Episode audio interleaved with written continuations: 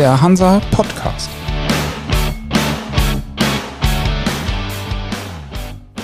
Herzlich willkommen zu einer neuen Folge Hansa Podcast. Mein Name ist Felix Selzer und zu Gast habe ich heute Herrn Erik Dalege, den Vorsitzenden der Bundeslotsenkammer. Schön, dass Sie da sind. Ja, schönen guten Tag. Ich freue mich auch hier sein zu können. Wir wollen heute über das Thema Seelotsenausbildung sprechen. Da gibt es einige Neuerungen, ähm, die ganz spannend sind. Zunächst aber mal zu Ihnen, Herr Dalege. Wie war denn Ihr Werdegang? Wie sind Sie zum Lotswesen gekommen und Lotse geworden? Hm. Ein langer, steiniger Weg, aber so lange muss der Weg ja nun nicht zwangsläufig sein. Bei mir war es so, dass ich 1980 angefangen habe, zur See zu fahren, ähm, habe dann den Matrosenbrief gemacht und habe mich dann hochgedient bis zum Kapitän bin dann tatsächlich noch sechs Jahre auch als Kapitän gefahren und bin dann 2002 Lotse geworden. Das heißt, ich habe tatsächlich 22 Jahre lang gebraucht, um Lotse zu werden. Eine verdammt lange Zeit.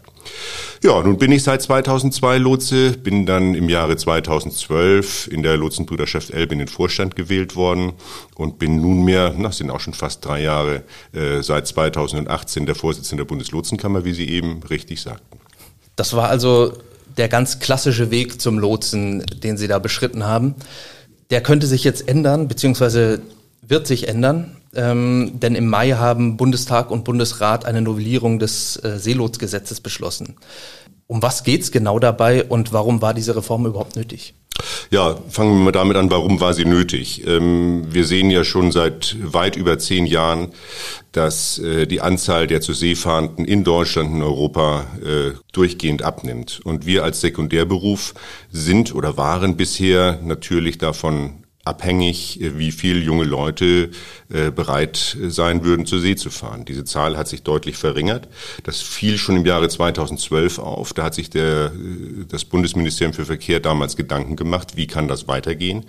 Die haben ja die Zuständigkeit für das Seelotswesen in Deutschland und man hat gesagt, hier muss es eine Öffnung geben, um einen größeren Bewerberpool zukünftig zur Verfügung stellen zu können.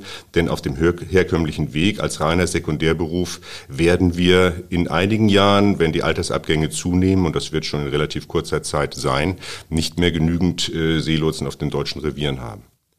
Ja, daraufhin hat man sich dann entschlossen, zu dem herkömmlichen Weg, den ich ja eben kurz von meinem eigenen Werdegang her kurz beschrieben hatte, äh, noch einen zusätzlichen zweiten Weg zu öffnen.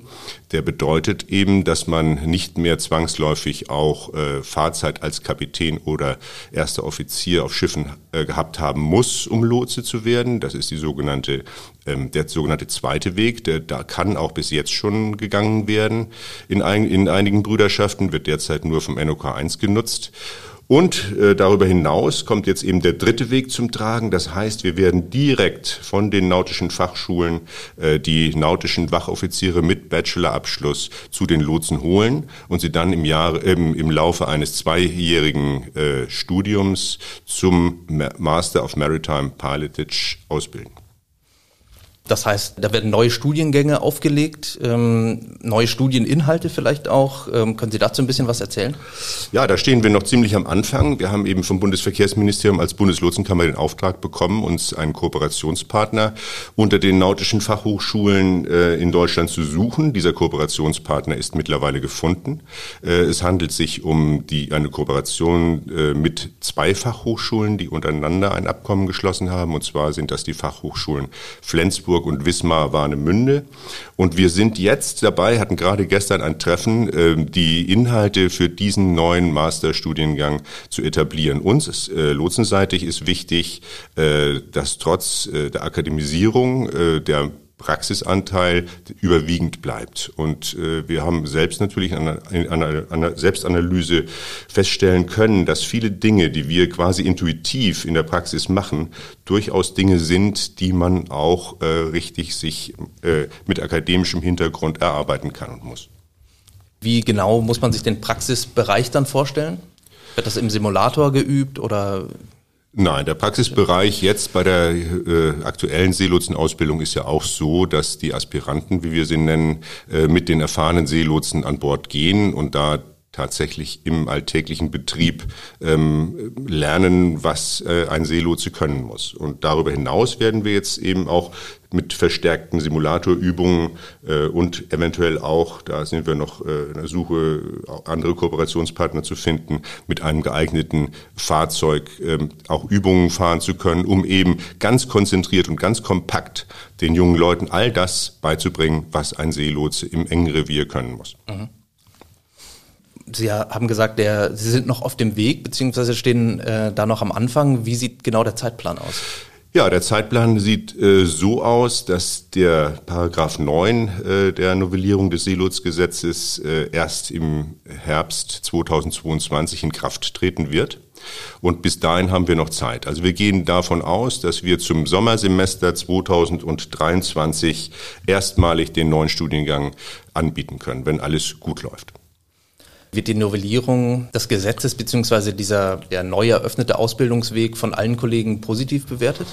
Na, das ist ja selbstverständlich, dass äh, jeder eigentlich den Weg, den er selbst gegangen ist, als den allein Seligmachenden betrachtet. Und sich davon zu lösen, ist auch mir nicht ganz äh, leicht gefallen. Aber die Notwendigkeit äh, zeigt, äh, oder ich, das habe ich eingang, eingangs ja auch schon geschildert, es ist dringend notwendig, dass wir uns weiter öffnen. Und wir können als äh, Lotsen, die auf dem herkömmlichen Wege Lotsen ge geworden sind, nur versuchen, den Spirit an die äh, jungen Kollegen weiterzugeben und sie mit offenen Armen zu empfangen und ihnen all das beizubringen, was wir eben äh, gelernt haben. Und ich muss sagen, inhaltlich ist es natürlich, wenn ich sage, ich bin 22 Jahre lang zur See gefahren, dann war da sicherlich nicht jeder Tag und nicht jeder Monat äh, entscheidend dafür, die Fähigkeiten in mir auszuprägen, die ich letztendlich als Lotse äh, brauche. Also das heißt, man kann das auch auf andere Art und Weise komprimiert und äh, komprimiert lernen. Äh, Gibt es da auch Feedback von, von, ich sag mal, erfahrenen Schiffsführern, so, die sich, ähm, die sich schon dazu geäußert haben? Erfahrene Schiffsführer vielleicht nicht, aber der ähm, Verband Deutscher Räder und auch die Maklerverbände stehen dieser Entwicklung positiv gegenüber. Die erkennen ja auch die Notwendigkeit gut ausgebildeter Lotsen und ähm, es ist nicht ganz beispiellos, dass man äh, nicht unbedingt lange zur See gefahren sein muss, um Lotse zu werden. Es gibt ähnliche Entwicklungen schon seit langem in den USA, auch in Brasilien ähm, wird das so gehandhabt. Und die Erfahrungen, die man dort gemacht hat, sind durchaus gut und positiv und vielversprechend. Wobei ich noch äh, hinzufügen möchte, dass es ja durchaus nicht so ist, dass wir jeden, der einen akademischen Bachelorabschluss äh, in Händen hält, als Lotse ausbilden wollen und können. Da ist der Seefahrtshintergrund für uns ja durchaus entscheidend. Deswegen sagte ich, äh, wir müssen, es wird ein Bachelor Nautik gefordert werden und dieser Bachelor Nautik beinhaltet ja ohnehin schon eine gewisse Seefahrtszeit, entweder als Schiffsmechanikerin oder Schiffsmechaniker oder eben als nautischer Offiziersassistent. Das ist also nicht so, dass diese äh, jungen Bewerberinnen und Bewerber, die zu uns kommen, noch nie ein Schiff gesehen hätten. Mit wie vielen rechnen Sie da so pro Semester, pro Jahrgang? Ja, mit wie viel wir rechnen können, das wissen wir nicht. Wir haben derzeit bereits eine Anwerbekampagne gestartet, die nennt sich Wir Lotsen oder lotsen.de, läuft auf Instagram, Facebook, äh, kann jeder, der Interesse hat, mal drauf gucken bitte. Ähm, wir können unsererseits aber natürlich den Bedarf sehr gut darstellen und äh, der steigert sich in den nächsten drei Jahren auf dann 40, 40 äh, Personen pro Jahr und das ist auch ungefähr die Größenordnung für den neuen Studiengang. Studiengang. Wir wissen nicht, wie viele wir auf dem herkömmlichen Wege zukünftig noch äh, bekommen werden, wie viele Lotsen. Und es ist, und das möchte ich auch sagen, jeder Brüderschaft auch überlassen, ähm, welchen der drei Wege, die jetzt äh, offen stehen, sie zukünftig gehen wird. Sollte sie sich, äh, wie das bei uns üblich ist, basisdemokratisch dafür entscheiden, äh, nur Lotsen, die den herkömmlichen Weg äh, bis zum Kapitän ausgefahrenes Patent beschritten haben, äh, nur die einzustellen. Und sie sollten, sollten sie tatsächlich auf dem Markt auch noch welche bekommen, dann bleibt ihnen das unbenommen. Sie wurden im Mai auch für zunächst drei Jahre zum Präsidenten der European Maritime Pilots Organization, EMPA, gewählt. Mhm. Ist dieses Nachwuchsproblem auch ein Thema auf europäischer Ebene?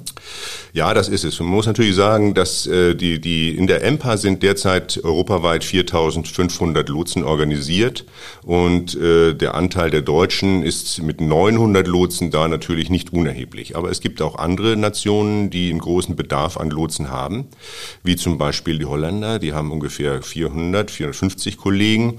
Ähm, die haben jetzt schon einen ähnlichen Weg beschritten, schon seit Jahren, wie wir das jetzt auch vorhaben.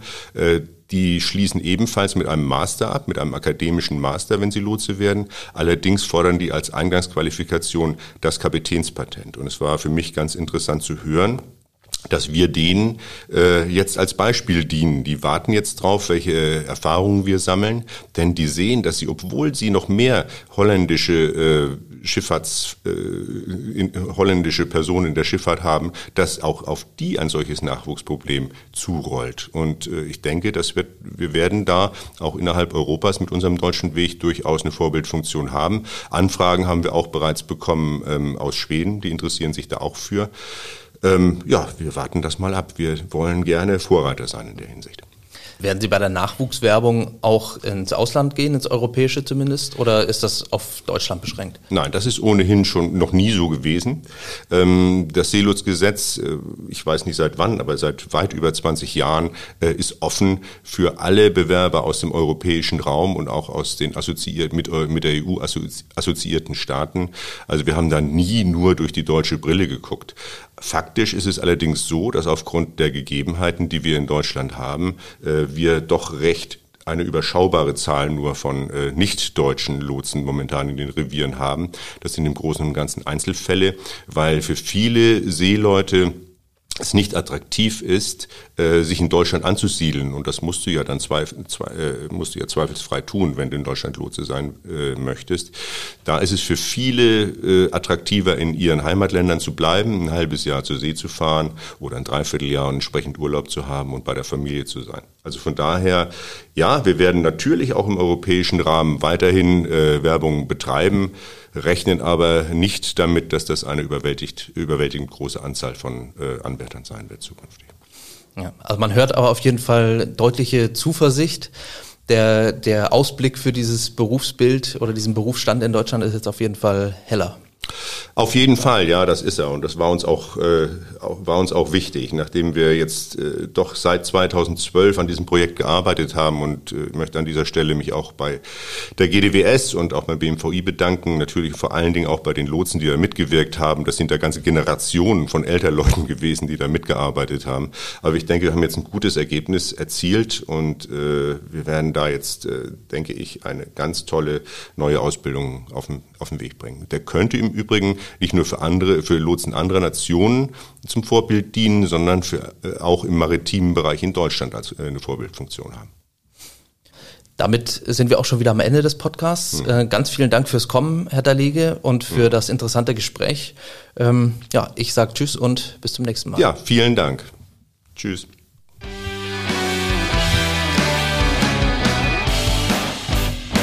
Das war für Sie der Hansa Podcast. Jetzt abonnieren und keine Folge verpassen. Alle News und Hintergründe aus der maritimen Welt aktuell auf hansa-online.de und monatlich im Hansa Magazin.